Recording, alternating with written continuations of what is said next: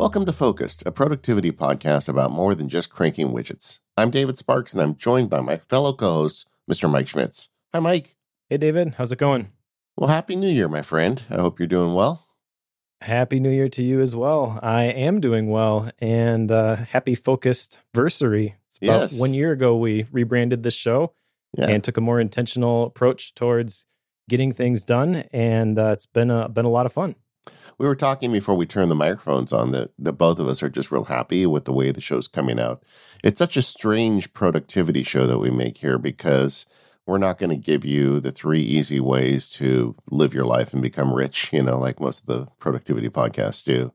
Uh, we, we're here on a journey, kind of sharing our thoughts, and uh, we do try to bring real ideas to the table. Uh, so you leave every show with something you can do, but uh, we don't have all the answers either. And uh, and I, I, I, if you're listening to the show, I'd like to ask you to try and share it with some of your friends because I feel like we don't really attract the normal productivity people and the people that are just looking for, uh, I guess you'd say, thirsty people that want to drink salt water. We're not looking for that. We're looking for people that actually want to make change. And if you know someone like that, we'd appreciate it if you shared that. Absolutely. Yeah, it's it's it's interesting because the people who are looking for the productivity stuff are typically the people like you mentioned who are trying to squeeze just a little bit more efficiency out of their their day. They want Yeah. to get things done a little bit faster so they can do more things and instantly fill that space. But it's kind of been a theme I've seen r- over the last couple of years, but I really think it kind of hit a fevered pitch this last year of the slowing down, the intentionality, the Cal Newport deep work, Greg McKeown, essentialism. Like that seems to be a message that's really resonating with people. Yeah. And so focus isn't going to be for everybody. And that's okay because the people who really want to be more effective, who really want to make an impact in the areas that they want to make an impact in and be intentional about the type of legacy that they're going to leave, that's that's who we want to help. So hopefully that's that's uh, what people are getting out of the show.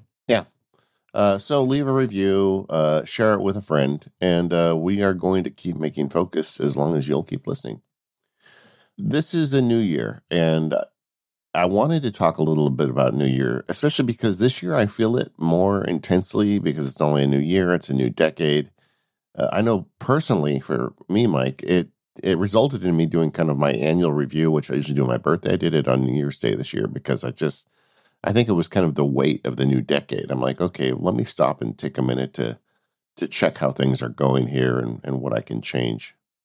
Yeah, uh, honestly, that's the the process that a lot of people go through, but they typically don't dig deep enough, in my opinion. So, if we have this this show called Focused, we kind of have to tackle this idea of the New Year's resolutions and the problems with with that that approach because I see it every single year. You know, I have developed a fairly regular exercise routine. So the gym example is the one that really sticks out to me because beginning of the year, all of a sudden there's a ton more people in there. And it's kind of annoying for the regulars like me because now all of a sudden I've got to wait for the machines that I typically use. Yeah, But I also know that it's only a couple of weeks before the motivation dies down and life happens. People get punched in the mouth, and they they haven't they don't have enough of a uh, they don't have enough staying power to to stick with it. And pretty much it's it's back to the regulars at, at that point.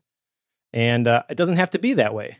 yeah. My gym, you have to book uh, your time, and I always like it, with January. I'm booking. I booked it real early because I know it's going to be super crowded for a week or two, like you said. Yeah, exactly. but but you know just the whole idea of um new year's resolutions it's um i think it's a what's the saying? The road to hell is paved with good intentions. I mean it's just a, Yep. it's a it's a great idea but uh, i think the real problem with a resolution is that generally a resolution is a stated result. Like i am going to lose 20 pounds or i am going to you know work you know it, it's a you, you look at something and you talk about a resolution as a conclusion and i think a lot of people you know that's great but you don't you don't build a mechanism to get to that that finish line and so a resolution is something that that really doesn't have a lot of impact for most people Yeah, and uh, kind of this is fresh in my mind because I recently read The Infinite Game by Simon Sinek. And he talks about the two different types of games there are finite games and there are infinite games. Finite games are exactly what they sound like. They are games that have a specific ending point. And a lot of those types of games, you know who the players are, you know exactly what the rules are, and you know exactly when the game ends. Uh, that is, to me, a lot like New Year's resolutions or even goals. You know, I, I put in the outline why I think goals are dumb. As I read this book, I realized that goals can only take you so far because goals have a specific ending point. They have, by definition, they are able to be completed. Yeah. And I've kind of experienced this myself because I set a goal a couple of years ago to run a half marathon, even though I wasn't a runner at the time. That was an, appropriate goal for me at the time because it forced me to stretch myself. But I remember crossing the finish line, feeling great about running my half marathon, and then immediately thinking, now what? It's like, was that it? The year and a half of training culminated in in this? Like there's got to be more to it. And that's where habits I think can can help. Habits in my opinion are more like the infinite game because you're not worried about achieving a certain outcome. It's just something that you would do regardless of whether you ever achieved an outcome. New Year's yeah. resolutions fall a lot more into the first camp. Uh, typically, they're like, I want to, I want to lose 15 pounds. I want to, I exercise more regularly. And actually, the 15 pounds example, that's a better one uh, out of the ones that I've heard because it's at least specific. A lot of New Year's resolutions are just like, I want to get in better shape. Well, what, what in the world does that mean? What does it look yeah. like? And an outcome can only motivate you so much. Be a lot better if you were able to identify yourself as the type of person who exercises regularly and then you're just like yeah this is what i do i build it into my daily routine i show up every day i enjoy this you know if you can make it something that you enjoy then you're more much more likely to stick with it yeah i, I think that um but i think it, so for productivity people who talk about this stuff it's very easy to say you know new year's resolutions are dumb don't do them you'll never succeed um, but I do think we should take a minute to just unpack the motivation behind them. You know, the idea of this renewing, you know, and it's silly because it's just another day on the calendar, it, eh, you know, but at the same time, if there's anything that motivates you to stop and, you know, take your head up from what you're doing, the grind of every day, and look at yourself and say, oh, there are some places I would like to make change. I think that's a good sentiment to have, you know, and if you're feeling that, that's great. I, I think the problem is, like Mike was saying, I, I think a resolution is you're giving yourself a really tough hill to climb because it doesn't really give you the tools you need to be more in shape or to be better at your job or whatever it is that you want to do better. Um, you've got to turn it into actionable items. You've got to turn it into into new habits, and and that's really the goal for the show today. Is we want to talk about instead of having New Year's resolutions, maybe changing the dialogue around picking up some new habits while you're feeling like making change. New Year's resolutions are kind of the wrong approach, but looking at the right problem. Uh, my dad has a saying that will stick with me forever, I'm sure. It's that if when pain is sufficient, change will come. So, a lot of the motivation behind New Year's resolutions is I'm unhappy with the way that things currently are. I want to make a change in this particular area of my life. But the way that that change gets gets played out, that the more effective way is not to set the the goal like I said because even for somebody like me who set the goal of running the half marathon and then achieved it, you instantly experience a letdown in the motivation to keep going with it. It's like, okay, I checked the box. Now what do I do?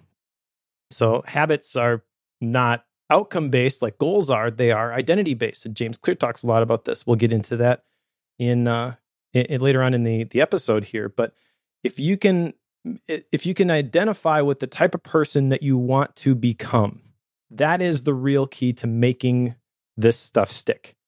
Because you can plan everything out perfectly and you can say, like I did, I'm going to run this half marathon on this date and here's my whole training schedule leading up to that point. And the problem with those plans, a lot of times, is that everything does not go exactly according to plan. The enemy gets a vote too. And the enemy in this case is any sort of chaos, any, anything outside of your control that is going to be vying for your time and your attention. those things will happen. If you've got kids at home, they're going to get sick. If you have a boss who is always popping into your office, you can almost guarantee that if you've got a project deadline and you're trying to figure out how you're going to get things done, and you think, okay, I've got this plan, it's going to work, you can almost count on there's going to be some additional stuff that's going to show up on your radar. And if we recognize that that's going to happen, we're in a much better place, especially emotionally, I would argue, to deal with that stuff. You don't have to get upset when something happens because this is this is just the way it is. The obstacle is the way, as Ryan Holiday would say. So don't try to associate I'm going to drop 15 pounds by this this date. Instead, say I'm going to cultivate a healthy lifestyle. I'm going to become a healthy individual. I'm going to identify with somebody who goes to the gym on a regular basis. And as you do that, then when you're not worried about the the scoreboard, which in the gym example is looking in the mirror and seeing if you've lost the weight yet because you go for several weeks and you don't see any changes. Maybe you step on the scale and you don't even see any changes. But if you do it long enough and you do it consistently enough, then the compound effect kicks in and you will produce those results that you're looking for. But when you're so focused on the goal or the outcome, or I have to achieve this score, I have to win this game, you know, it's a lot easier to get discouraged when something unexpected happens and you start to get even a little bit off track.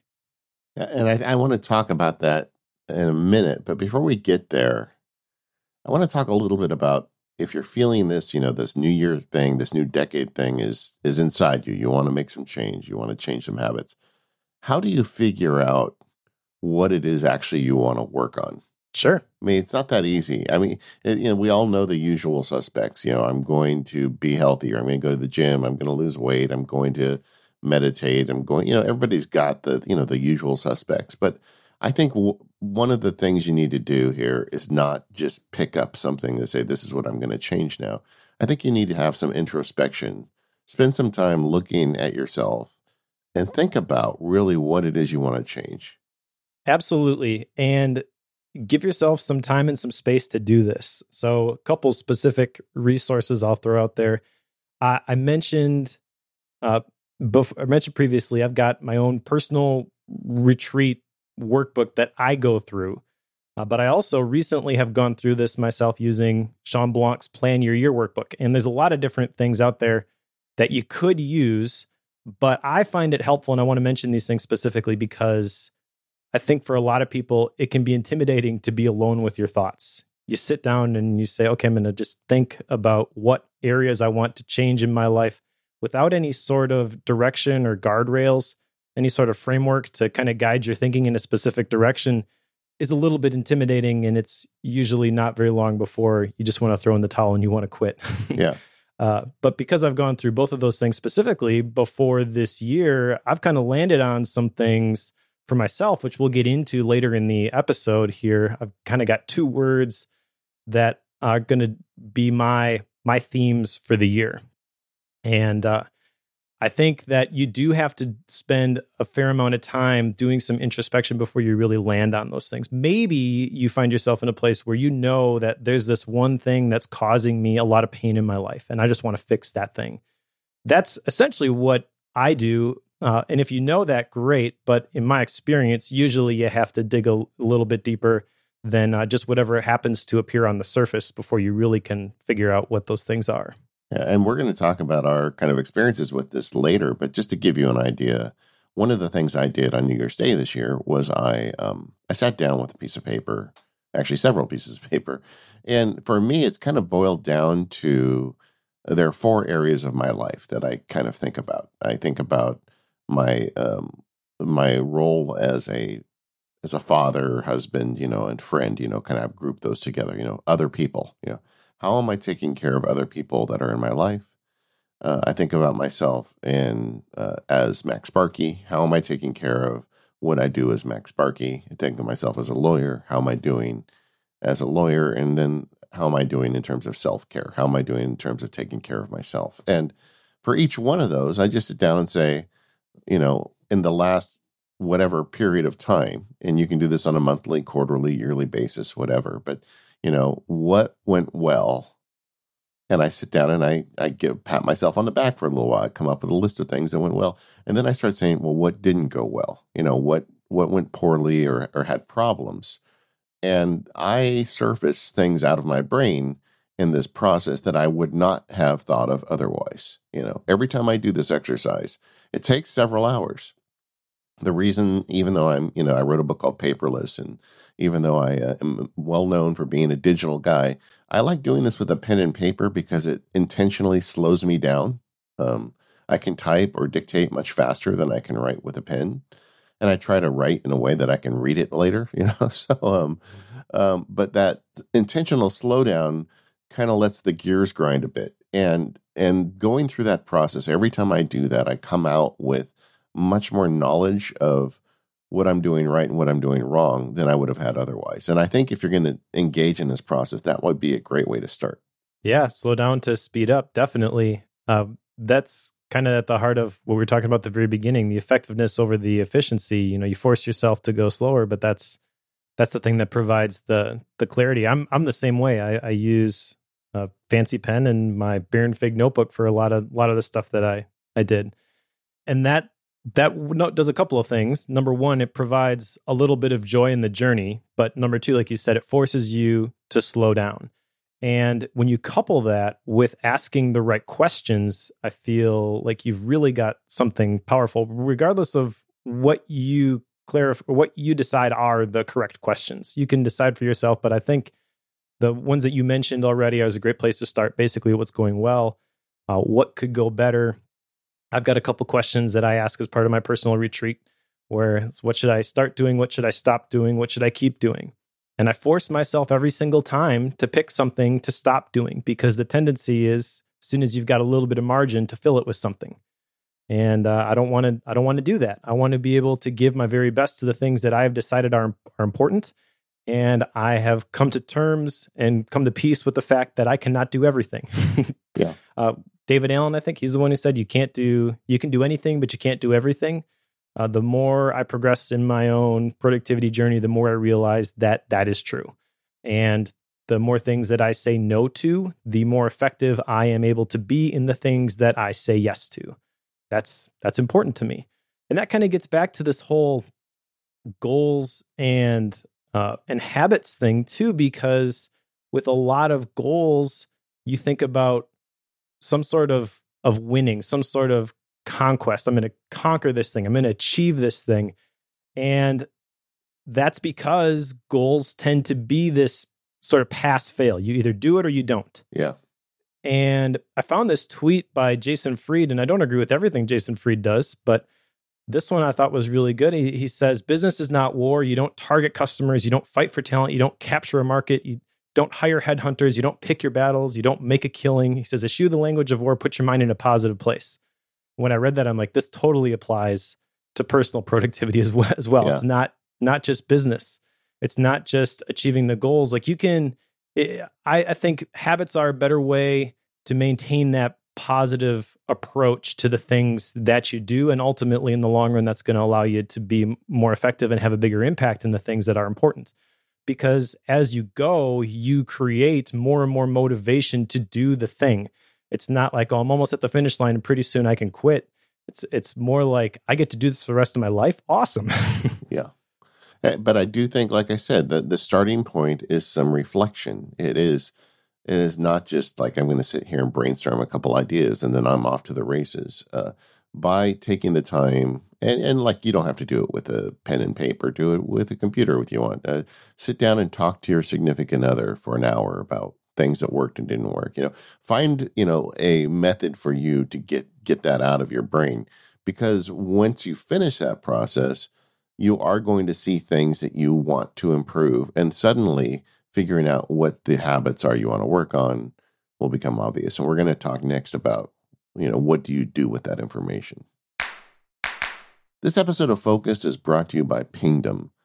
Start monitoring your website performance and availability today and get instant alerts when an outage occurs or a site transaction fails. Use offer code FOCUSED, F O C U S E D, to get 30% off uh, through uh, January 31.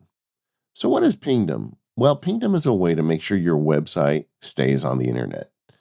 Do you have a website? And does your website have a shopping cart, registration forms, or contact us pages? If you answered yes to any of these questions, you need Pingdom. Nobody wants their critical website transactions to fail. That means a bad experience for your users and could mean lost business for you. And what you really don't want is to get an email or see a Twitter notice telling you that your website is down. The good news is you can set up that transaction monitoring with Pingdom. Transaction monitoring will alert you when a cart checkout, form, and login pages fails before they affect your customers and your business, so you'll know before anybody else does. Pingdom will let you know the moment any of these fail, and whatever way is best for you, you can customize how you're alerted and who's alerted depending on the outage severity. Pingdom cares about your users having the smoothest site experience possible, and if disaster strikes, you'll be the first to know. It's super easy to get started. Go to pingdom.com slash relayfm right now for a 14-day free trial with no credit card required. And when you sign up, use the code FOCUSED, F-O-C-U-S-E-D, at checkout to get a huge uh, 30% off your first invoice. If you're running a website for your business, you need Pingdom. Go check it out. Let them know you heard about it here on the Focus podcast. Thank you, Pingdom, uh, from SolarWinds for your support of Focused and all of Relay FM. All right, Mike. So we've done some navel gazing. We've got some ideas about things we want to change. We've accepted that a resolution is probably a bad vehicle to create change and uh, we've got the listener on board. They want to try and change some habits. Let's talk about that. Sure. Well, the number one thing that I would add here as the the place to start for probably most people, and this is not in the outline, but it came to me as we were having our discussion before the break, that uh, typically you want to fix something that's broken in your life. You want to get rid of some pain that currently exists. How do you do that? The default tends to be I am going to do X. So we talked about the exercise example.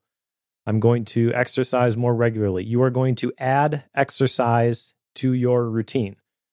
The problem is that you only have so much time to work with. So if we're trying to figure out how we want to affect positive change in our lives, I would argue that the very first thing you should consider is not what can I add, but what can I remove? What is there that I am doing currently that is maybe contributing to the current state of things that I want to uh, that, that I want to see the that I want to see the change happen in.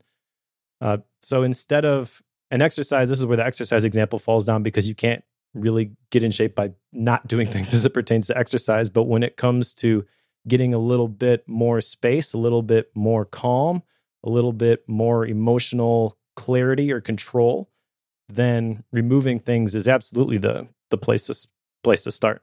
You know, I just started listening over on Cortex. They're doing their yearly goal show. They do that every year. And I'm only about 10 or 15 minutes in, but that was a point that Grey made as well is that starting with subtraction rather than addition is a great way to make some change in your life. You know, find things you can take out. Yep, absolutely then once you have the space and you you then want to start implementing some positive changes then you can start looking to add some things. But the first step i would say it should be what can i remove? And then uh, what are the habits that you want to add back into your routine or your your day to day and again habits are the way to do this not goals not new year's resolutions because habits are more sustainable. They have intrinsic versus extrinsic value. What I mean by that is when you develop a journaling habit, for example, it becomes something that you want to do, not something that you have to do, if it's going to stick, anyways. Uh, probably the same thing for you, David, with meditation. You know, anything that started off as maybe this is something that I, I want to create eventually has to cross a threshold where instead of something that I have to do, it's something that I look forward to doing because I can see what it does in me, not necessarily it produces X amount of units, so I'm that much that percentage closer to my goal, but I can see the the fruit from this this decision impacts who I become, not necessarily what I achieve. Does that make sense? Yeah, I can put that in the context of a real basic example. Um, last year in 2019, I uh, I noticed that every time I went to my dresser drawers to get socks, underwear, t shirts, whatever. It was a mess. And I could never find what I wanted. And I realized that, you know, I uh, I have too many t shirts, too many socks, too, you know, all this stuff, right? And, you know, we do laundry regularly in my house. I don't need, you know, 30 pairs of socks, right?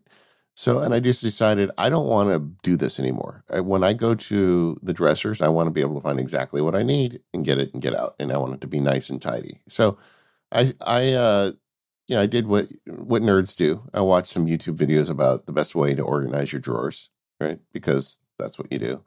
But then I did it. You know, I I got rid of like half of the stuff, half of the t-shirts, half of the socks. I, I cleaned out a whole bunch of stuff and then I have a practice. Once the laundry's done, I immediately go and put it away. And I fold the socks and underwear a certain way and the t shirts, and everything is exactly as I want it at all times.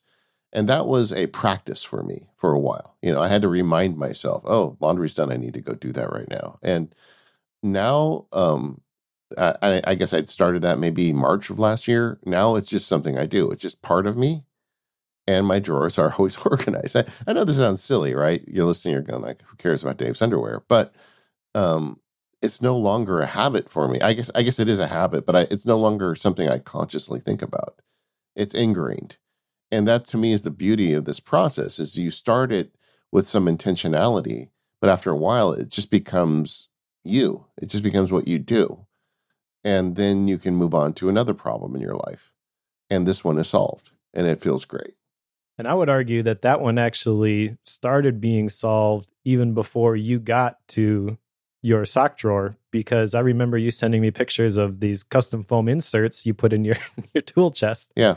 Because you are already on the path whether you recognize it at that point or not doesn't really matter because you were already taking action uh, along those lines but you were becoming the type of person whose drawers are organized and you identified with that. So at that point, it's only a matter of time before the rest of the drawers get get organized. Yeah, that's the real key, though. It's it's not you're not viewing it as well. I need to organize my drawer because if you just view it as something that you have to get done, it's a goal. It may be organized for a little while, but if you don't have the routine or the process or the habit that will sustain it because you don't you aren't really invested in it, you don't really care that much. It's not that long before that drawer isn't going to be organized anymore. So yeah. that, that switch has to be flipped. No, and, and I agree. And, and it's not something, it's not like particularly a point of pride for me, uh, but it's just what I do. And it's just part of my being at this point. And I feel like good habits have that result, you know. And, yep. Eh, but, you know, the thing about habits is you're always making them, whether you're in, intentional about it or not. Like if you go down, you know, if you go to the refrigerator every hour and pull out a cookie, you're making a habit uh, you're probably not realizing it, but that's a habit, you know. Um, so you've got, you know, the intentional habits you make are are the better ones, and you might as well try and make them work for you instead of against you. Yeah, the the intentional approach that applies not just to habits, but really everything. Um, we've talked about time tracking. We we talk a lot about focus. I mean, these are all related to this idea of intentionality and being aware of whether how you want to spend your how you want to spend your resources is how you actually spend your resources whether that be time attention money whatever it is it could be intentionality for someone who wants a little bit more uh, a little bit more control over their finances could be a budget uh, uh, something that provides a little bit more intentionality for somebody who cares about their time is a calendar you know there's lots of different places that this can can play out. It's not just the the habits. But the the big thing is to make sure that you are the one applying the intentionality. Chris Bailey was on, I remember him saying that if you wanted to spend 8 hours watching Netflix and you spent 8 hours watching Netflix, then that was absolutely a productive use of your time.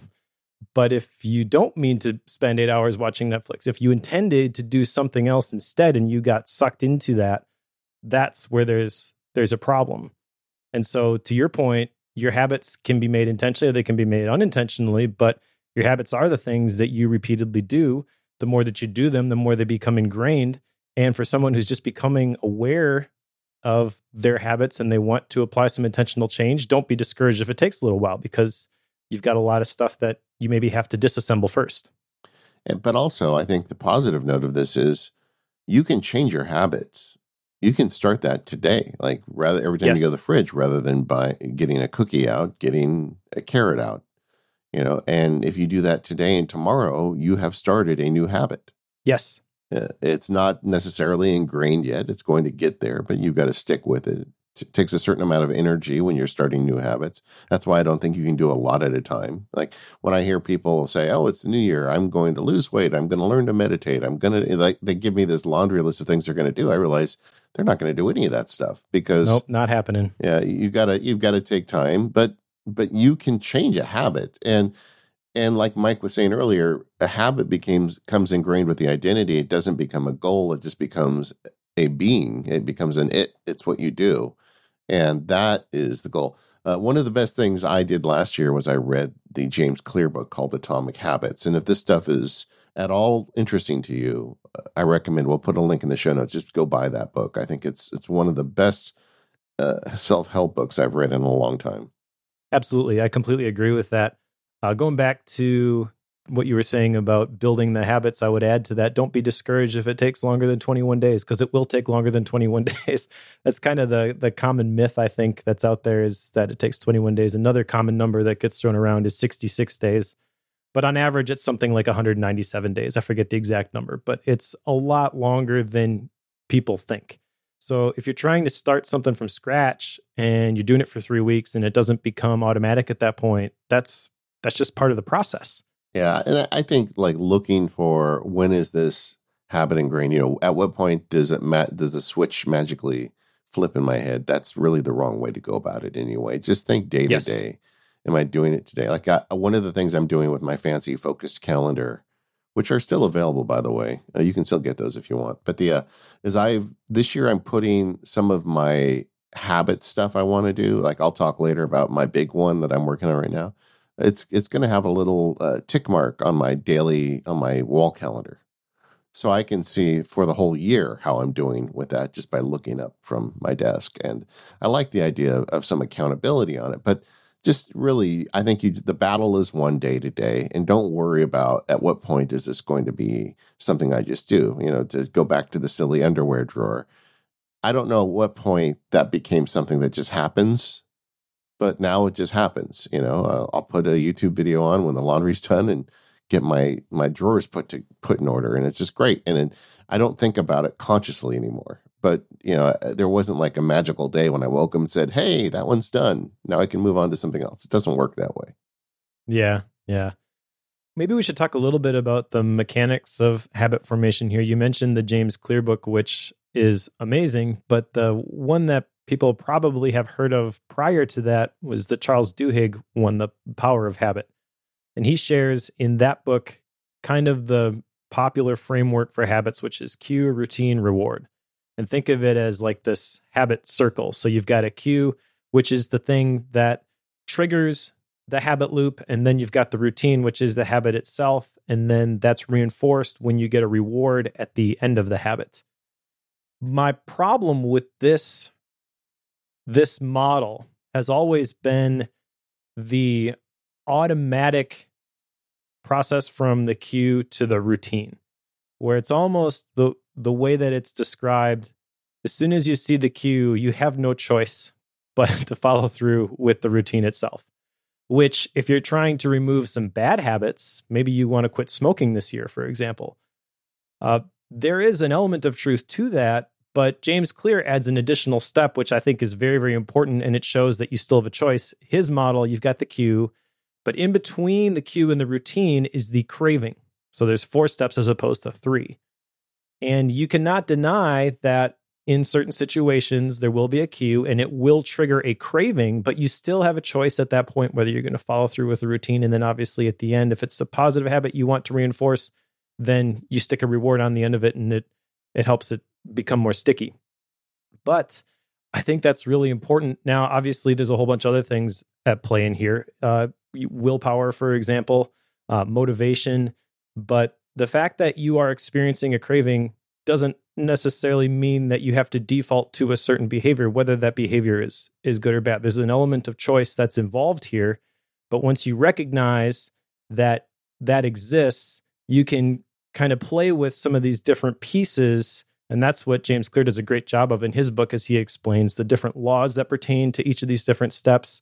He has different variations for whether you want to create positive habits or remove negative habits. Uh, but there's lots of different levers you can pull once you recognize that just because a cue exists doesn't mean that you're automatically going to default to the routine itself. And just to kind of put that in the real world, for an example for me is um, uh, last year I realized that my, my, I have an Apple Watch and it tells me I need to stand up once in a while. And if I just get stand up and walk around in my studio, that's not enough to trigger a, a, uh, a standing, you know, tick mark with the Apple Watch. So, but it was a good idea anyway to get up and move around. So I would go downstairs, and I found that I would go downstairs on days I'm working from home. My studio is on the second floor. I'd go down and I'd end up in the kitchen, inevitably, right? and then I would eat something stupid, right? And then I'd get to the end of the day and I'd have eaten, you know, a pile of cookies or something not healthy for me. So last year I started when I go to the market, I'd always make sure to have like I like spicy carrots. I'd have carrots there. I'd have edamame or some vegetable you know, maybe fruit in the summer, but I'd have something healthy. So when I'd go downstairs, and I tried to change the habit, but the cue was, you know, my wrist would go off. You know, the craving was okay. I'm going to eat something, and you, know, you can you can apply this stuff to very simple things in your life, but you can also, you know, up take it up to something more complex. Yeah, and the cue isn't always what you think it is. So you use the Apple Watch example. That's one of the things when I started trying to create some more intentional digital habits like using Headspace to meditate or using Day One to journal. I kind of thought because I had my notifications trimmed down that I would just turn on notifications for the things that I wanted to create habits for, and then I'd be able to follow through with it. Didn't happen at all. Uh, the more I got those notifications, the more I just ignored them.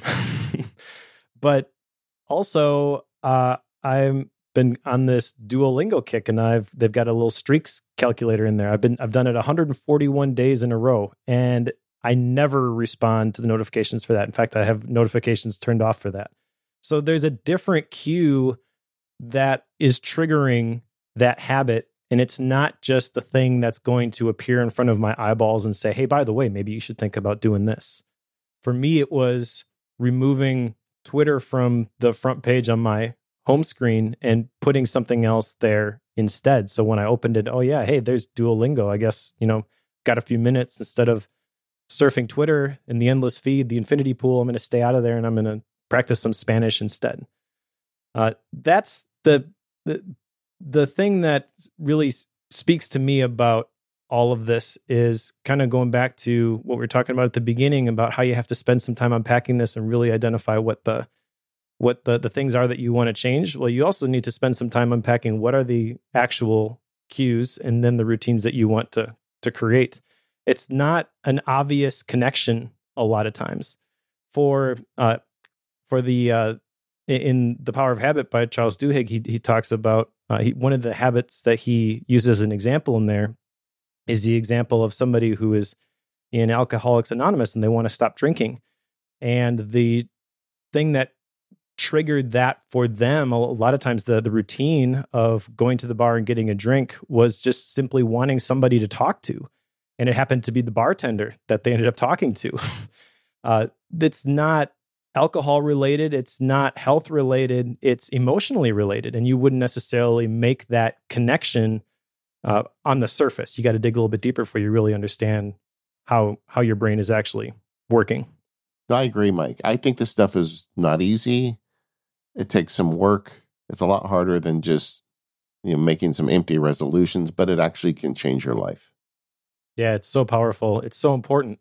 It feels so good. I, I you know, I, I really reading that James Clear book really kind of opened my mind. I read the Duhigg book years ago, and it's very. I felt it was very scientific. If that makes any sense, you know, there were some good practical examples in there, but James Clear, I think, just really summarizes it nicely. He makes an actionable process to make habits to help yourself and also to you know to give yourself good habits and to get rid of some of your bad bad ones as well.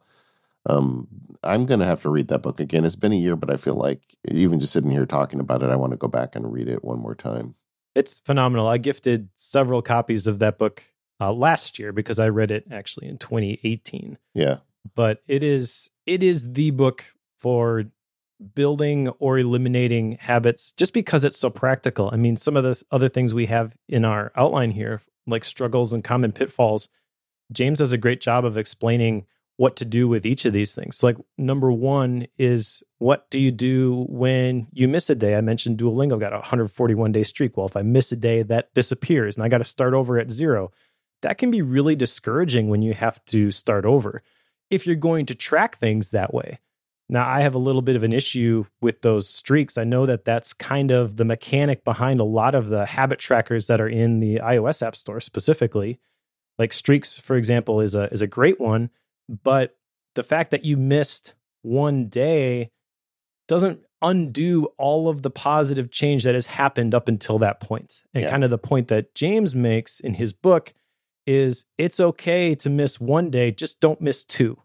And if you can get in the habit of when I mess up, I've got this system to fix it right away and not just being discouraged immediately about, oh man, I guess my streak is over. No, you just missed one day. You made one tiny mistake. It's not something that undid all of the positive change that you've you've done so far. Just don't don't miss again. Yeah, I would even argue with your language of saying you messed up. It uh, it could be that you didn't mess up. It could be that your son True. had the flu and you spent the whole day taking care of him and you didn't have time to practice your Spanish that day. That's not a mess up. That's life. And you very know, true. that that happens. And and I do think like this is a common theme on the Focus podcast we all have these goals and we all want to get better at this stuff. And we all occasionally fall off the wagon for good reasons sometimes. Um, like I was doing really good with my rings and then I bruised a rib and my was it my spacula scapula i forget what it's called a bone in my back so i was like messed up for a couple weeks and i couldn't go to the gym and my rings fell apart I didn't like beat myself up over it. I just said, okay, once I feel good enough to go back, I'm going to, and that, that's that, you know. And I think uh, so often in life, especially if you're new to this stuff, you take this all or nothing approach, and that is the worst attitude to have about this stuff. You also see it with people who diet, like they're really good on their diet, and then uh, they go to work one day and there's a pizza day, and they eat seven pieces of pizza, you know, instead of one. Yeah, you know because once you like fall off the wagon the least you're like okay i'm done. Now i can you know go back to really bad things. So um yeah don't I, I don't be negative self-talk about this stuff. Just it's okay. Uh, like i said earlier a habit is something you do two days in a row so if you fall off the wagon one day just get back on the next day. Don't give it any more thought. Yeah more important than the fact that you missed a day is how and when you recover.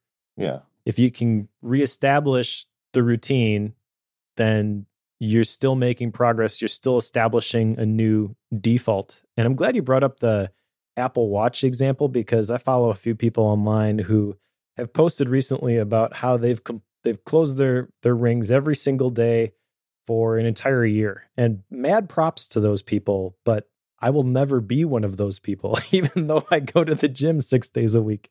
Yeah. And at the beginning, I was kind of discouraged by that. I'm like, well, I guess, you know, I'm not as into this as these people are. And then I caught myself and I'm like, well, first of all, I'm comparing myself to somebody else. That's just dumb. I'm in the best shape of my life. I should be celebrating that fact and the fact that I actually want to go exercise six days a week. It's not something I have to force myself to do anymore. And I think a big reason that that has worked for me is because I refuse to do anything on Sundays. I intentionally break that streak every single Sunday. So that's that's my my rest day. I'm just not gonna not gonna do it. Yeah. And because I've got that built in, you know, there, there have been times where it's like, you know what? Actually, it's a nice day out. I do feel like going for a run today. And I'll go do that instead. But I don't feel the pressure that I have to show up those days. And it makes the rest of the days that I do show up much more enjoyable. Yeah, uh, uh, those habit apps that you know, I, I, feel like that is a downside of them. Is that again, it's kind of an all or nothing attitude, and that's just not a healthy way to go about this stuff. Uh, another thing I would say is habits require inner, you know, change requires energy. Like you, you've got to fight against momentum, and you can't take on a bunch of habits at once. That's one of the reasons why I think the whole new year thing can be harrowing for people is they try to take on too much change. Like if you do the self reflection we talked about, you sit down and you journal yourself out and you say, okay, there's three things here I'd like to change. That doesn't mean you have to change them all immediately. It just gives you a, you know, it gives you a shopping list. You start with one until you get that sorted out, and then you move on to the next one. Don't try and do all this at once. Yes, absolutely. And to go back to the episode where we had Mike Hurley on, and also you mentioned the Cortex episode where they talk about their yearly themes. I think that is the biggest benefit of the yearly themes is it does not imply that all of these things have to be done at the same time. It's just whatever happens to be next. I'm going to filter it through this lens of does it help me achieve my theme of X? And I think that that's a lot healthier than saying I'm going to do A, B, and C by the end of quarter one. Yeah. Um, what are some other struggles with habits that people run into? I think one of the biggest ones is unnecessary friction. And this can appear a lot of different ways. Uh, it could be like picking a gym. Grey talked about this on the, the latest episode of, Cortex, where you pick a, a, he picked a gym that was four minutes closer to his to his uh, his house, and that was the thing that allowed it to stick. and we think that that isn't going to make that big a difference. I'm smart enough; I can overcome that sort of thing. But you're not as smart as you think you are. You're going to default to the to whatever is placed in front of you a lot of the time. And if you are trying to create a new exercise habit and you are uh, already a little bit drained at the thought of even going to the gym, then that little little bit of unnecessary friction that's going to be the thing that causes you to to not go. Yeah. For somebody like uh, for for a, a digital example would be journaling. Just sitting down and writing a, a page about what happened during the day is intimidating to a lot of people. So I made it simpler. I created some prompts, and day one makes this really easy now because they've got the the templates. But even before that, I figured out a way inside of shortcuts to show these specific questions, save my responses as variables, drop them into a table, and what it was a little bit more work on the front end. But what it allowed me to do is sit down at the end of the day, record what I wanted to record in a couple of minutes, and not have to think about it. Because at the end of the day, if I have to think about it, it's just not going to happen. I'm drained. I don't want to think about anything. I want to disconnect. And so I was able to eliminate some of the mental friction in that that particular case, which allowed my journaling habit to stick. Yeah. I mean, I think that's uh, that's good advice. And then let's talk about new and shiny a bit. Well, this uh, I put on here. We were talking about this a little bit before the show, uh, before we started recording. But I think that it is very easy to hear about something like journaling or meditation or whatever it is and say, that sounds like the thing for me. I am going to add that thing. But you need to be selective in what habits you're going to try and create because you cannot do everything if you want to work out every single day, if you want to meditate for 20 minutes, if you want to uh, make sure that you journal, if you want to plan your day, if you want to spend 30 minutes reading, like all of these things add up. And on their own, individually, they all sound great. But what are the ones that are the most important to you? Start with those. And then I've even, uh, I've even come to the point where I've got a whole bunch of things that are ingrained. So the traditional advice regarding habit stacking would be just add one more thing on top of those. But I think there's a limit even in that where you have to stop adding things at some point. And if you're going to start adding things, you're going to have to start removing other things. There's, only so much time in your morning or evening routine. I kind of feel like there's so much advice out there in the productivity space that if you implemented everything, you would literally just have a morning routine you would have a midday meal and then you'd have an evening routine and you'd go to bed and you'd start over. There would be no time for work or play or relationships or any anything else. Yeah. Because there's just all of these things that you should do. And you're the one that gets to decide what you should be doing. And it's not going to be everything. Yeah. And, and I do think like the idea of new and shiny, there's nothing wrong with keeping a log of ideas of things you may want to try someday. But you know, just put some distance between the idea and the implementation and whatever you're working on currently, whatever habit you're working on, I mean, for me, it's usually really just one thing at a time. As silly as it sounds, socks and underwear drawer for me was kind of a thing for a month or so, just trying to get that sorted out. And um, the uh, you know, but whatever the habit is that you're working on, just do that until you've kind of got it down. Don't don't overload yourself. I guess I've restated this several times over the show, but but eh, if you have other ideas, put them on a piece of paper, write them in a computer, and then come back to them when you have space for them. But don't try and immediately do them all, and don't give up on whatever you're currently doing until you really feel like it's a bad idea and it's not working for you. You don't give up just simply because you think you have a better idea. Actually, try and finish what you're doing. Once you start to have a little faith in yourself that you can complete a you know implementation of a new habit, then it's going to feel like a superpower. Yep. And to bring this all the way back to the beginning of this this segment, a lot of the pain that people are experiencing right now may not be because they are not doing something. It could be the result of something that they are currently doing.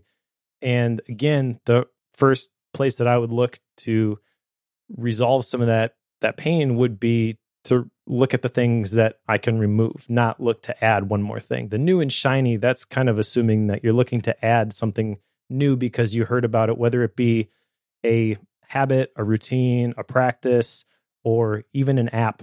You know, it, this app is going to solve all my problems. No, it's probably not. uh, but we think it that it might, so we try it out, and then we spend a lot of time recognizing or putting everything into it, and then we realize that actually this this task manager uh, doesn't help us get things done any more effectively than the previous seven that we tried. Yeah, agreed. This episode of Focused is brought to you by Squarespace. Make your next move with Squarespace. Squarespace lets you easily create a website for your next idea with unique domain, award winning templates, and more. Maybe you want to create an online store. Maybe you want to create a portfolio. Maybe you want to create a blog or even launch a podcast. Squarespace is the all in one platform that lets you do any of those things with nothing to install, no patches to worry about, and no upgrades needed. You don't have to worry about any of that stuff because Squarespace has got it covered for you. They have award winning 24 7 customer support if you need any help, and let you quickly and easily grab a unique domain name which to, to go along with your great idea. All of those award winning templates are beautifully designed for you to show off your great ideas. And I'm looking at Squarespace right now. I'm building out a project that uh, my wife and I are working on and I know how to build websites. I know how to install WordPress and set up servers and, and all that type of stuff. But to be honest, it's just more work than it's worth. And Squarespace makes it so incredibly easy. And I know that whenever we have something that we want to add to this project, either of us can log in and we can add the thing. And I don't have to be the one that's managing all this stuff. I don't have to make sure that all the plugins are up to date. I just have to I just have to set it up and Squarespace takes care of the rest. I know it's going to look great on mobile devices. I know that people will be able to access it anywhere, anytime. And that's, you can't put a price tag on, on that sort of peace of mind. Uh, Squarespace plans start at just $12 a month, but you can start a trial with no credit card required by going to squarespace.com slash focused. That's F O C U S E D. When you decide to sign up, use the offer code FOCUS to get 10% off your first purchase of a website or domain and to show your support for Focused. Once again, that's squarespace.com slash focused and the code FOCUSED to get 10% off your first purchase. We thank Squarespace for their support of this show and all of Relay FM. Squarespace, make your next move, make your next website. So, Mike, it is the new year. Uh, neither one of us are too excited about New Year's resolutions but I'm sure there is some sense of renewal and some ideas you have going into this new decade. How what are you doing and how are you implementing it? Yeah, well, I mentioned at uh, earlier that there was a process that I I went through over the last couple of weeks. And I went through both my personal retreat course, which I try to do every couple of months, and also Shawn Blanc's Plan Your Year, which uh, takes a little bit longer. It's a little bit thicker and it's a little bit different approach, but I combined both of those things to kind of land on what I considered to be my words for the year. And this is something that I originally heard from Mike Vardy and Michael Schechter back in the day, the Mikes on Mics podcast, which is no longer around, sadly. But this was kind of like the, the first version of the yearly themes that I ever came across. And they used to pick three words for every year. I don't know if Mike still does this, but I really liked that idea. I've tried to do that the last several years. And uh, this year, I went through these different processes and I recognized that I landed on two of them. So I didn't have three, I didn't have a single yearly theme. But when I thought about these two words, it did something inside of me. There was, it, I could tell that these were the the right things. It was kind of an internal confirmation, if that makes any sense. So these are kind of like yearly themes, if you wanted to think of them as 1A and 1B. Uh, my two words for the year, which are written on the top of my 2020 focus calendar, which is hanging on my wall right next to my desk, are rest and relationships. Now, we did our annual check in episode not too long ago, and I talked about how I feel like I'm in a much better place at the end of the year than I was at the beginning of the year. A lot of that had to do with some margin that I had created.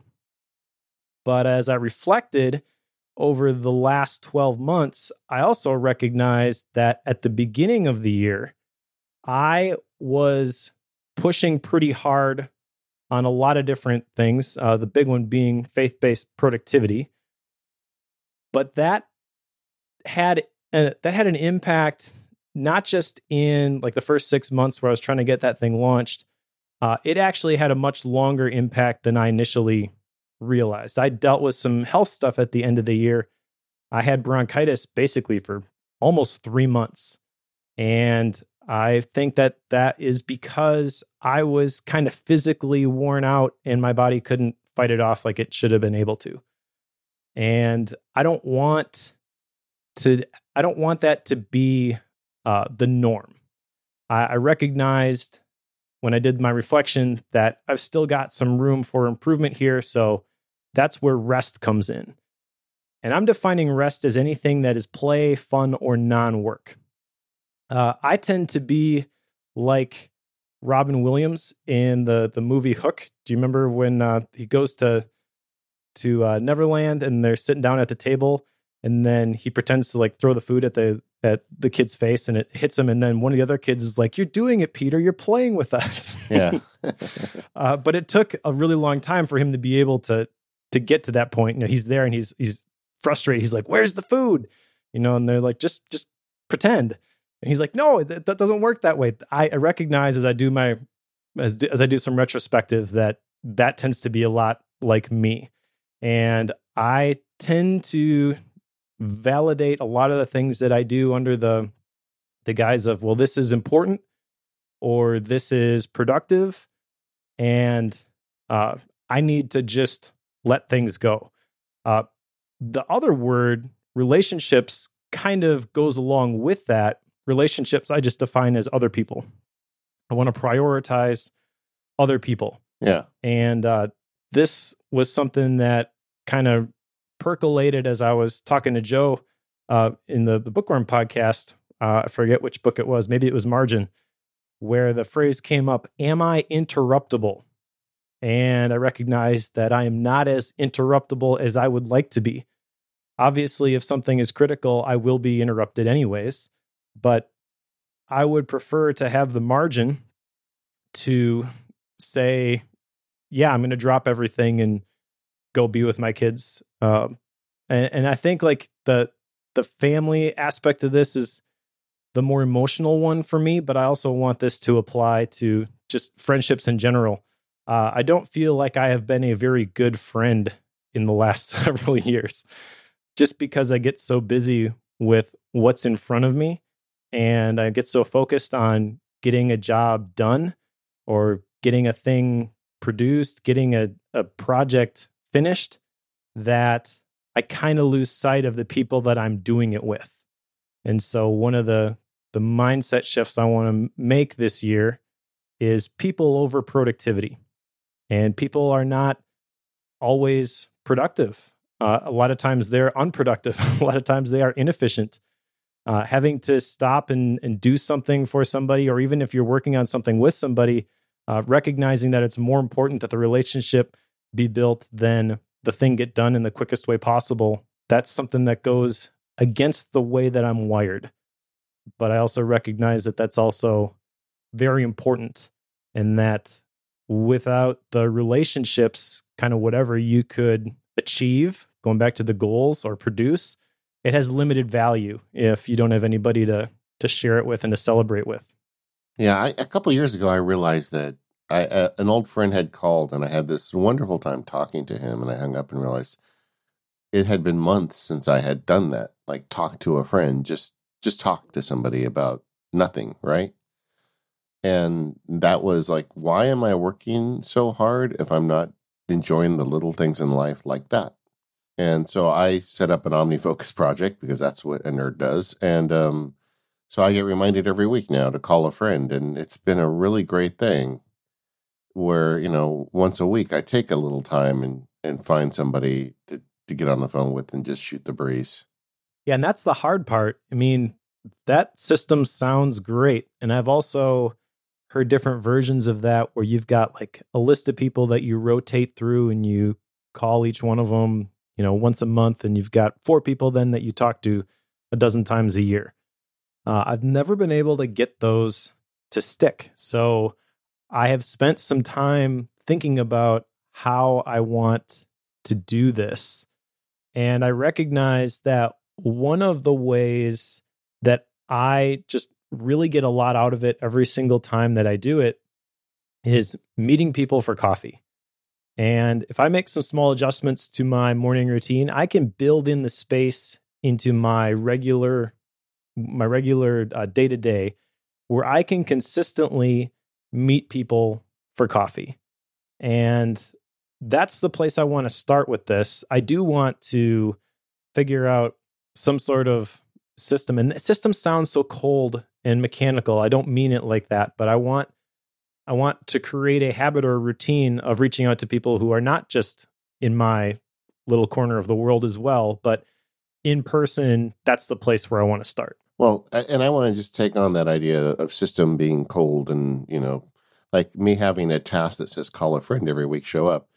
Um, I make all these systems to do the jobby job, you know, to get the work done, the stuff that pays the bills. But why can't I make a system also that helps me eh, get the good parts of life as well? And, yes. and I, I don't think there should be any guilt about that. I think if that's what it takes for me personally, all it was was a repeating task that shows up once a week with a flag. Flag items get real importance from me, and it says call a friend and I don't have like a, a, systematic list. I just think, well, you know, who haven't I talked to in a while? Who I, who was I thinking about recently? Like this week, it came up, and I thought about one of my high school friends that we went and watched all the Star Wars movies together as kids, and I just saw the new one, so I called him up, and we had a real fun time catching up and talking about the new movie. So, you know, it just kind of it just it's that easy, but it is a system, and it has made my life better. Yeah. Definitely. Uh, I'm glad you called that out because I think you're right that um, system doesn't have to be necessarily work related. And in fact, if you're taking a focused, intentional approach to designing the life that you want to live, a lot of the stuff that you create systems for is not going to be work related. I don't have any of that stuff in my task manager at the moment. What I have done so far, though, is I've started to use some different colors on my focused wall calendar. I sent you a, screenshot. I've made some more changes since then. I've got red, which is associated with rest, and blue, that's associated with relationships. And so I've got some things on there where I'm going to go visit people, or I'm going to go to a uh, go to a conference, not professionally, not to present. I'm going to just go because I want to be around people or family vacations, things like that. I've got my sabbaticals on there. I've got uh, other things that I want to do um, regarding family stuff. Uh, I kind of put that under rest, but that could also be in relationships, like people's birthdays. Uh, I don't want it simply to be a reminder to get a card. I want it to be something like I'm going to take this entire day off and we're just going to do whatever you want to do. That's kind of the goal with with this sort of stuff and i feel like the year calendar is a great place to start with that because that is kind of the big rocks principle if you put that stuff on there then it's a you see it coming from a long ways away it's a lot easier to protect the space around those things for those moments to be special it doesn't have to be an afterthought but uh, you do have to think about it early and the the whole year calendar forces me to do that. Yeah, I mounted mine on foam core and I've got it up on the wall now and I'm having fun with it because I'm the kind of guy who has fun with a calendar. Calendars are fun. This episode of Focus is brought to you by Timing, the automatic time tracking app for Mac OS. Use the link in our show notes to get yourself 10% off your timing purchase. So let's talk a little bit about why you should be tracking your time. For anyone billing their hours, this should seem obvious, but even if you are employed or billing per project, you still need to estimate how long a specific task is going to take. Time tracking helps you stay on track with those estimates to make sure you don't end up in the red with your projects and that can help you to make more accurate estimates in the future. So enter timing. Uh, timing doesn't require you to physically push buttons in software or write a bunch of scripts. It just works. Instead of making you start and stop timers, timing automatically tracks how much time you spend on each app, document, and website. It shows you exactly when you were working on what and when you slacked off and how protective you've been so you know how to improve your productivity. But you know work doesn't just happen on your Mac. So timing automatically makes suggestions for filling the gaps in your timeline. This is one of my favorite features. When I step away and then I come back, it says, Hey, you were gone for a little while. What did you do? And you can put your time in very easily right there. And that way you'll never again forget to enter a meeting. And with the automatic sync feature, your track time will magically appear across all of your Macs. So even if you work on the go with your MacBook, you'll have the full picture on your iMac once you get back to your office. You can track on the go with your iPhone and make use of Zapier integration that lets you connect timing to services like FreshBooks. And something for fans of shortcuts, timing has a shortcuts ready for you to use to make time tracking even easier. I uh, I really like the idea of automatic time tracking because you know the, the whole point of tracking time data for me is getting good data, and timing is just the best at that. Not only does it show me I was working in Microsoft Word, it shows me what document I was working in, so I know exactly which client I was working for. Or even like with the web, it doesn't just show me I was in Safari, it shows me which websites I was on, so I can see when I was actually doing show prep and when I went off on a tangent looking, you know, for the perfect bag or the new wallet. you know, we all do stuff like that, right? Timing keeps you honest. Uh, timing is so confident that you'll love their fuss-free approach. They offer a totally free trial. Download it for a free 14-day trial today by going to timingapp.com slash focused, F-O-C-U-S-E-D. There's some videos there that I made for them a while back showing you how I use timing and kind of getting you started. And if you use that link, timingapp.com slash focus, you'll get 10% off when you purchase. So stop guessing how you spend your time and instead focus on doing what you're good at. We thank Timing for their support of this show and Relay FM. All right, Mike. Uh, so, new year, new decade for me. I've been thinking about this stuff as well. I don't actually have like a yearly theme in mind as I sit here.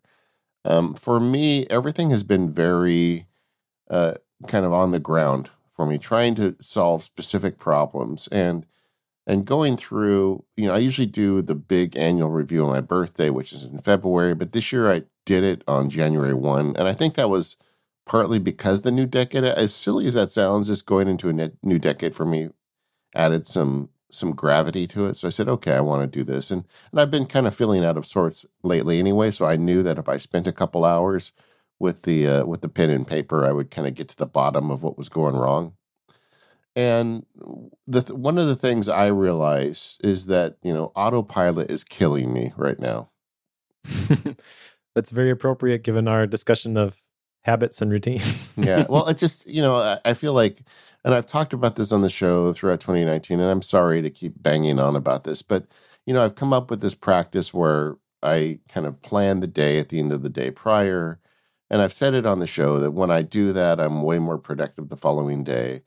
And yet I routinely fail to do that. You know, I get to the end of the day and I'm tired or something comes up and I just, don't make time for. And then I look at what happens the next day and it's never really ideal. And and looking at, you know, where I think I've fallen down uh, personally and professionally over the last, you know, 3 or 4 months, I think that is the culprit. that makes a lot of sense.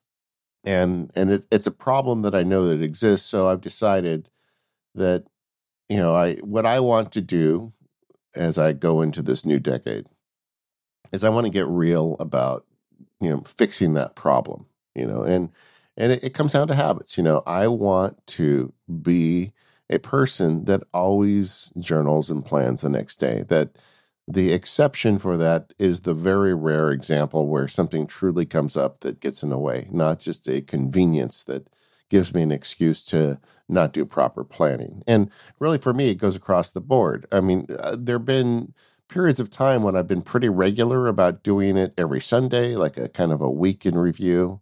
And the way I do it is just like I described at the beginning of the show. I mean, look at you know the areas of my life that are important, and over the last week slash month slash quarter, you know what went right, what went wrong, and taking the time to do that. Now, if you do it on a weekly basis, it does it takes about an hour. If you do it, you know, the longer you take the in the the longer the period of time, you know, the more time it kind of takes to unpack yourself. But but having myself kind of remind myself on a weekly basis of where I need to improve, that just makes such a huge difference. And when I do it, I'm more productive, I'm happier, I'm better about not getting myself into commitments that I shouldn't have taken because I've got my eye on the ball. And all this stuff just comes down to me adding somewhere between, you know, 30 and 60 minutes a day to keep track of the stuff with the day in planning and, and shutdown. So, Mike, I've got to stop talking about it on podcasts like it's something that you should do and just make it something that's as automatic as my sock drawer. so how do you do that? that that's a good question. One of the things I've done is I just set. I mean, one of the things I did yesterday after I went through all this stuff is I opened the calendars app and I just said from four to five p.m. shut down, repeat every day. You know, Sure. And it's on my calendar. Where before I had to run automation to create the the day routine that included that. I'm just going to say it's really now it's something that I have to physically go in and remove. It's already on the calendar. I did the same thing with weekly, monthly, and quarterly reviews. They're automatic now, so they're already in my calendar forever. But uh, you know, it, it that's great, and those are little games we play with ourselves. But what it really has to be is when four o'clock shows up every day I have to do the hard work. I have to change the momentum. And I'm I'm okay because I've done it already. It's not like this is a brand new practice for me. I've been doing it for over a year, but I've just been so irregular about it that I want to bring my intentionality muscles to bear on this problem. Sure. One thing uh, I, I, like you mentioned that you have it recurring on your calendar, and I think that's worth calling out because that's a great place or great tactic for anybody who's looking to I- implement some positive change is to create the time for it to happen. That doesn't necessarily, like you're talking about, mean that you will always follow through and, and do it. There will be times when you get to four o'clock, see that on your calendar, and consciously make a decision that I'm just not going to do that today because I'm doing something else. And you can argue about whether the thing that you're doing is actually more important than the the the, the shutdown routine. But that's kind of beside the the point. It's really creating the space to to do it. That's kind of step one. And uh, I think there's a lot uh, there's a lot to unpack here. So the first thing would be that 4 p.m. That's not typically the end of a workday typically the end of the workday is 5 p.m. So a lot of people may look at that and they have this thing on their calendar where they're going to follow through and they're going to do something like a shutdown routine and they're going to say, but I have more work to do. And the tendency may be to just continue to do the work. How do you fight against that? Uh, some days better than others.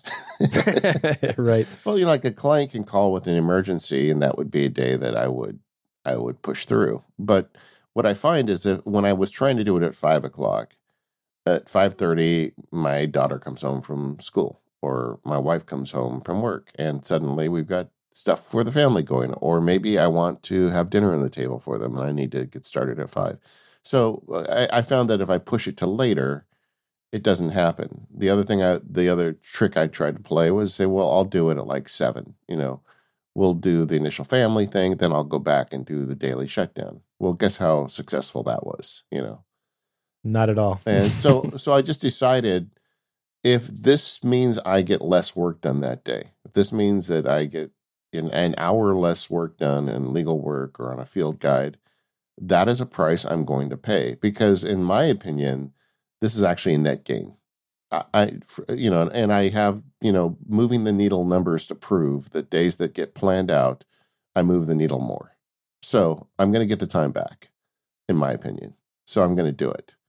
And I just have to remind myself of that because at four o'clock, it's really easy to say, well, why don't I just go for another hour on this thing that I'm doing? Yep. But then the next day, um, the needle doesn't get moved. And that's just as weird as it sounds. Uh, I, I have found a very, um, I have found a very magical solution in the sense that like it's something that doesn't take that much work and it, and almost always gets results for me. And that's not going to be true for everyone. I mean, I know some people have tried doing this. They've written me and said it didn't work for them. That's okay.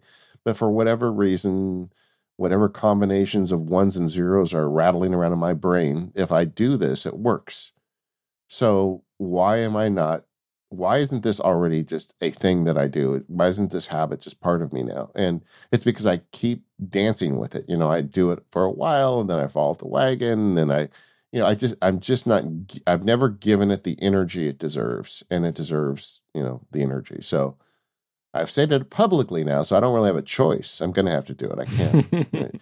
but but I'm going. We'll hold you accountable. Yeah, I'm going to try and be better about that because uh, I I definitely see results from it.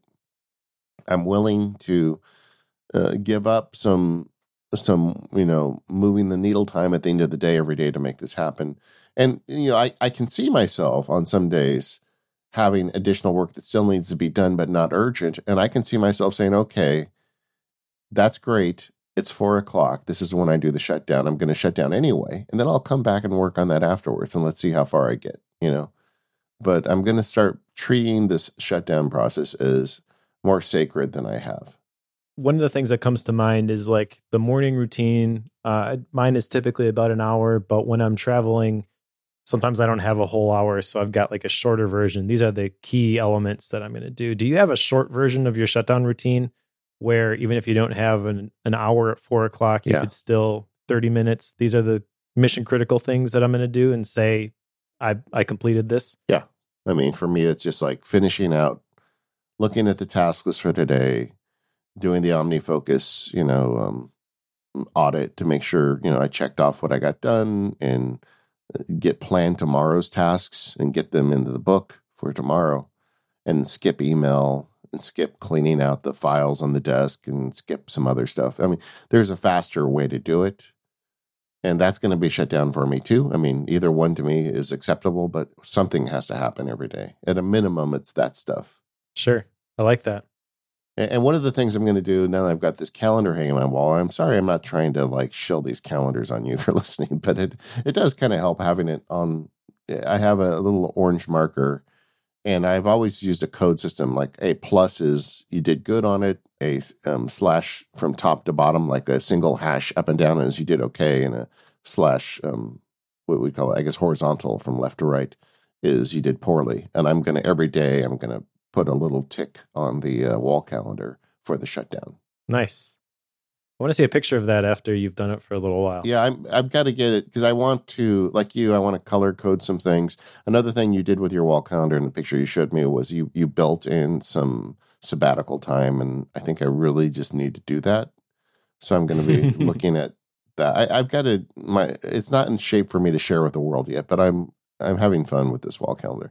But but to me, I, I don't really have a big theme for the year. But you know, I I feel like this problem of not shutting the day down properly and kind of going with that is the weekly, monthly, quarterly reviews because they really allow me to identify problems that need to be fixed. You know, and I'm thinking, look, I've got another kid about to start college.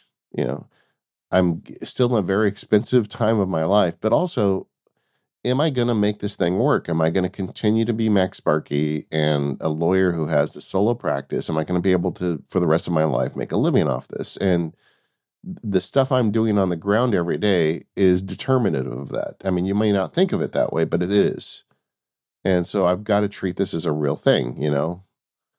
And um and I feel like adding this this is the one thing I can do to make the likelihood of that continue because this is I really am happy with where I'm in my life and I want that to continue. So what's, you know, the I feel like the one thing I can do right now to improve that is to get better at this process.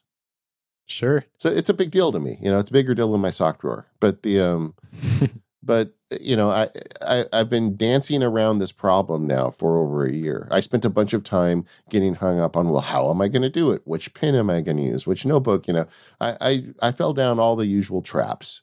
But now I've kind of got that settled. I've got a system that works. Now I just need to do it every day, and that's the hard part. Yeah, you know, to play devil's advocate, I would say that you kind of do have a yearly theme, if I'm hearing you correctly, and that is anti autopilot. Yeah. Autopilot being the thing that intrinsically you mentioned you want to be able to keep doing this. So the natural tendency for me, anyways, would be well, there's this opportunity, there's this project, I can squeeze this in because it's going to pay X amount of dollars and it's going to allow me to keep doing this. But actually, the thing that's going to allow you to keep doing it is to rebel against that and push back and say I'm I'm going to stop working now and I'm going to plan my work. I'm going to sharpen my saw. I can't think of a a better example of that classic sharpening the saw metaphor than what you're talking about with your your shutdown routine.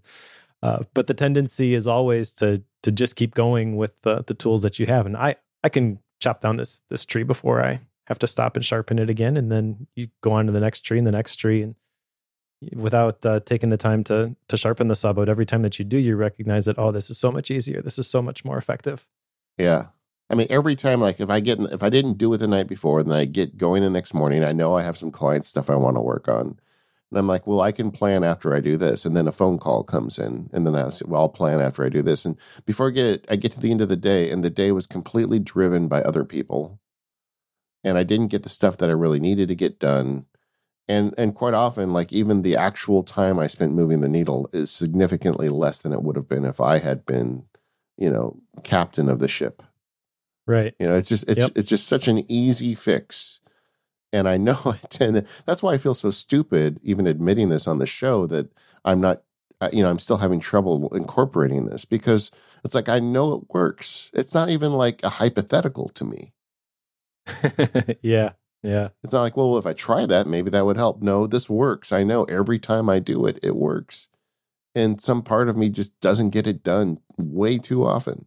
Well, at least take solace in the fact that you're not alone. We Yeah. we all Yeah. struggle to do the things that we know that we we should be doing or we have to do in order to Yeah. stay where we're at. But uh the the daily daily battle and daily struggle that's that's uh where your your future is is won or lost is in the crea- going all the way back to the beginning the creation and the formation of these habits. Yeah, and, but it needs to get to a point where it's like my socks, where it's just something that happens. It seems, needs to be a subconscious action, and it needs to be like I don't even like. It's just given that at four o'clock I do this, and I'm not going to stop until I get to that point. I don't know if it's going to take me three months, six months, three years. I don't know how long it's going to take, but right now, this is what I'm focused on. And who knows? I my guess is if I really just buckle down on this, I can incorporate this habit, you know, inside the year 2020. At some point, I'll say, okay, I'm doing better at that. That's kind of I don't know if I say solved, but it's it's managed. Now, what else can I work on? But right now, this is going to be the only thing. Sure. Are there any other uh it's kind of off script here, but any other habits that you're looking to implement in 2020? I've got a couple I could I could share off the the cuff if you don't have any. Well, let's hear. Let's hear. Yeah, what do you got? Okay. So I mentioned that one of my big themes or words for the year is play. Uh we actually bought for as a family Christmas gift this year. We we kind of redid how we did Christmas and some people might think this is boring, but we got uh, two things for the entire family. One was a puppy. Oh no, you didn't tell uh, me that. Yeah, we got a golden doodle puppy puppy named Lucy. Oh, Uh. It it's it was a long time coming to be honest because our kids kept asking when are we going to get a get another dog. our little girl would walk around the, the house with the, the collar from our previous dog and make make dog noises. Oh my you know? god, So that that would we knew me. that there was there was a void in our house, so we got a puppy, uh, and we also got a ping pong table. okay. I used to really enjoy playing ping pong back in the day, and uh, we got a, a pretty nice one. And my kids are getting into it, and uh, I recognized that I wanted to play more, even in my daily, like during my workday. I want to be able to take a break, go play ping pong, and I recognize that if my kids really do like this, which they were all really jacked about the idea when we floated it by them, like, "Hey, should we do this?" Like, yeah, yeah, let's do it. So they all like playing ping pong. And now when I need a, a break in the middle of my workday and I get done with a writing session and I just need to let my, my brain clear for a little bit, instead of going through Twitter or going and finding something mindless to do, I can go build relationships and have fun at the same time with, with my kids by playing ping pong. I, I tell you, I, one of the best ways I found to communicate with the kids in my life is playing games with them. It's like Yeah. the shields come down when you start playing a game with them, whether it's ping pong or a board game or a video game. And they just talk to you about anything and you can ask them questions. I think it's because it's not time focused on talking to them. It's a, I feel like they feel a little safer, but Yep. you're going to find that you have many interesting conversations with your kids while you're playing ping pong. around that ping pong table. Yeah, Yeah. I, I could totally see that. So uh, already that has that has shown some signs of of working out kind of the way that I had hoped that it it would because they really they really enjoy it. Um, and then uh, another thing that I'm going to start doing. I talked to my wife about this. I wasn't sure she would be on board with this idea, but we've got this project that we want to work on, and I don't feel like I want to talk about specifics here quite yet, but um, it's something that we're working on together, and we don't really have a lot of built-in time to work on it together, even though we want to work on it together. And the word work really isn't even the right word for it because it's something that we both want to do and we both really enjoy it. Whenever we talk about it, it ends up coming up in a lot of a lot of just natural conversation. So I have been a part of a Toastmasters group for a very long time.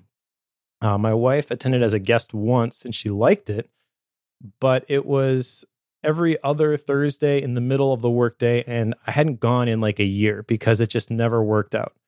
So I did some searching and I found a new group that meets nearby on Tuesday evenings, which is typically our date night, every other Tuesday. So again, people may think this sounds really cheesy, but my wife was really excited about it, and I think this is going to be great. Uh, our typical date night is we go out to eat. We've established the habit, at least, of a regular date night. But then it's like, well, what do we do now? I don't know. I guess let's go home. Because we don't want to just be out shopping and spending money. That's that's kind of defeats some the purpose uh, of some of the other of other areas that we like. We want to we want to make sure that we're intentional with how we're spending our money. So we recognize that that is a recipe for disaster. Um, and uh, we're going to build in this going to this Toastmasters group as part of a regular routine for this project that we're working on. This is kind of like the alignment of all of the things. It gives us a little bit more structure because of the location. It makes it a lot easier to to basically uh, go dinner Toastmasters, and then there's a, a coffee shop nearby which is open later. And uh, we typically don't go all the way out there if we just are going to pick somewhere to go on a, a date night. But by being more intentional and planning ahead, basically, we're building in the system where after we're done, we we can go grab some tea and and we can talk for a while. Uh, and I feel like this is going to make even just the date night part of it much more effective um, because we have this thing that we want to work on as as well together. And again, work is probably the wrong word here. It's something that we're both really excited about and both like talk about all the time. Uh, this is going to be a, a habit or routine that's going to allow that to happen on a consistent basis. Nice. Yes, I, I really don't have any others, man. I was thinking about it while you were talking. I this is uh, the one thing for me right now that I'm working on. Which is fine. You know, if we were going to give people advice on making habits and routines, it would be pick one thing. yeah. Start there. So it's kind of got multiple elements to it because I'm not just saying I want to do the shutdown every day. I also want to get better about the weekly, monthly, quarterly review stuff. So there, there's several pieces to it. But, um, and, you know, poor me sitting here whining about taking an hour every day to do his shutdown. But, but I, I do think it'll help me. And, and I'm, I'm looking forward to, to fixing this problem. It's like I, I I'm not dreading it at all. It's like okay, this has been going on long enough. I'm gonna put my attention at it, and I'm going to solve this problem. I, I have sure. faith in myself. This will work. I've done it before. You know. Yep. Anyway, uh, so we have a forum you can find over at talk. Uh, macpowerusers.com and uh, we'd love to hear what you're thinking about in terms of habits as we head into the new decade or or how are you going about this? Maybe resolutions work for you. Let us know. Or maybe you've got something else entirely you do this time of year. I'd love to hear what you're doing. We are going to be doing a feedback show coming up. So uh, definitely put your ideas into the forums. That's the best place. And um, we'll be talking about this stuff uh, in the near future. All right. Thank you to our sponsors this week Pingdom, Squarespace, and Timing. And we'll talk to you in a couple of weeks.